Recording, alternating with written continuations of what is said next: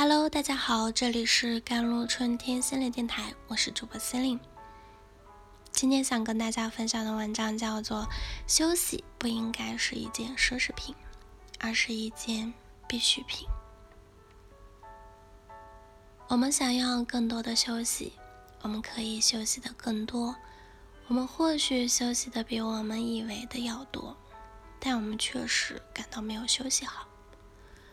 休息迟早会导致疲劳的，会严重影响我们的认知能力。在精神抖擞时，感觉很容易的事情，在疲劳时会变得困难无比。疲劳会导致记忆力衰退、反应迟钝、注意力不集中，那经常性的理解错误和判断力受损。休息不应该是一件奢侈品，而是一件必需品。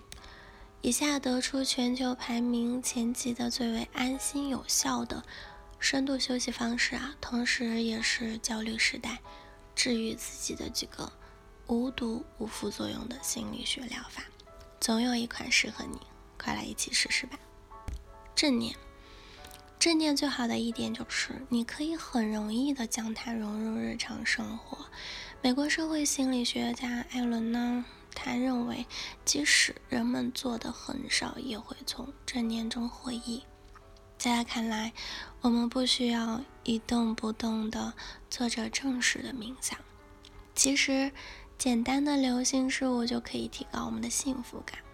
我们通过有意关注任何变化，工作中的、我们看到的人身上的，或者我们走过的街道上的，来保持参与感和兴趣。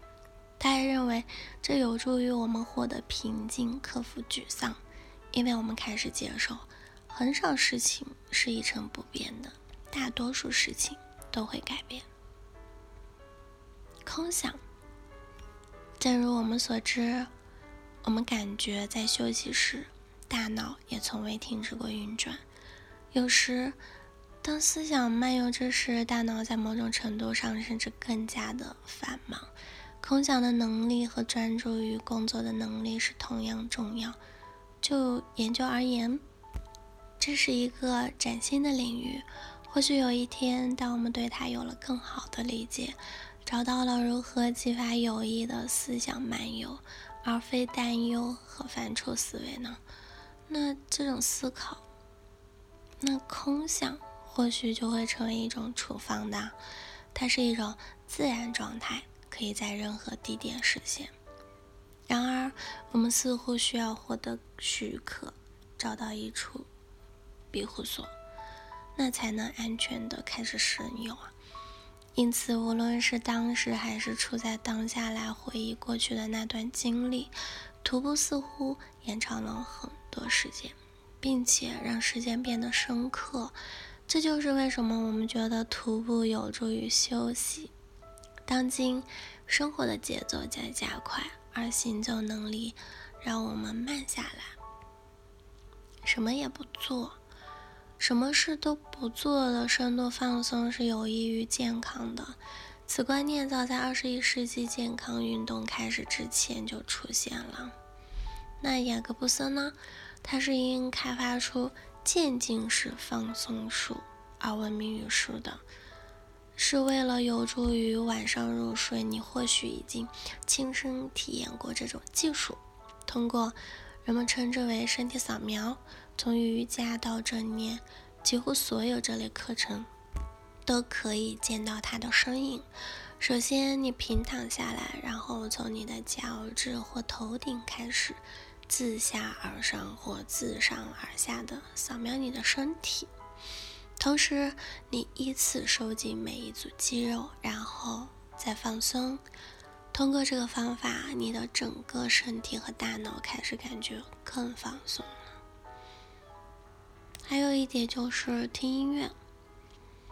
在用音乐帮助休息方面呢，芬兰青年的许多做法值得是我们借鉴的。他们说，音乐使他们感到放松的同时，还能使他们精力充沛。让他们做好出门的准备，有时候这是有意为之。如果我们觉得需要休息，也许应该是从一些平静的歌曲开始。当我们恢复精力之后呢，再转向充满活力的音乐。我们甚至可以创建一个休息音乐清单，让我们从深度休息中恢复活力。当然，清单中的每首歌曲都是我们最喜爱的。如果一天你压力较小，不是那么强烈，而又你想休息，几项研究表明，这种情况下听音乐的最佳时间是傍晚。当然，对于我们许多人而言，下班回家的路上或许是我们获得的第一个机会。如果你是在餐厅或者是商店工作，那里可能一整天都在播放背景音乐，但那不是你自主选择的音乐，那么它可能会给你带来压力，而非缓解压力。在这些情况下，傍晚回家播放一些你真正喜欢的音乐。当然可以帮助你减轻压力，让你感到更放松。在休息调查中呢，涉事者将听音乐选入前十。在此，我相信他们所说的听音乐，正是这种有意识、有选择的听。好了，以上就是今天的节目内容了。咨询请加我的手机微信号：幺三八。二二七幺八九九五，我是 C 琳，我们下期节目再见。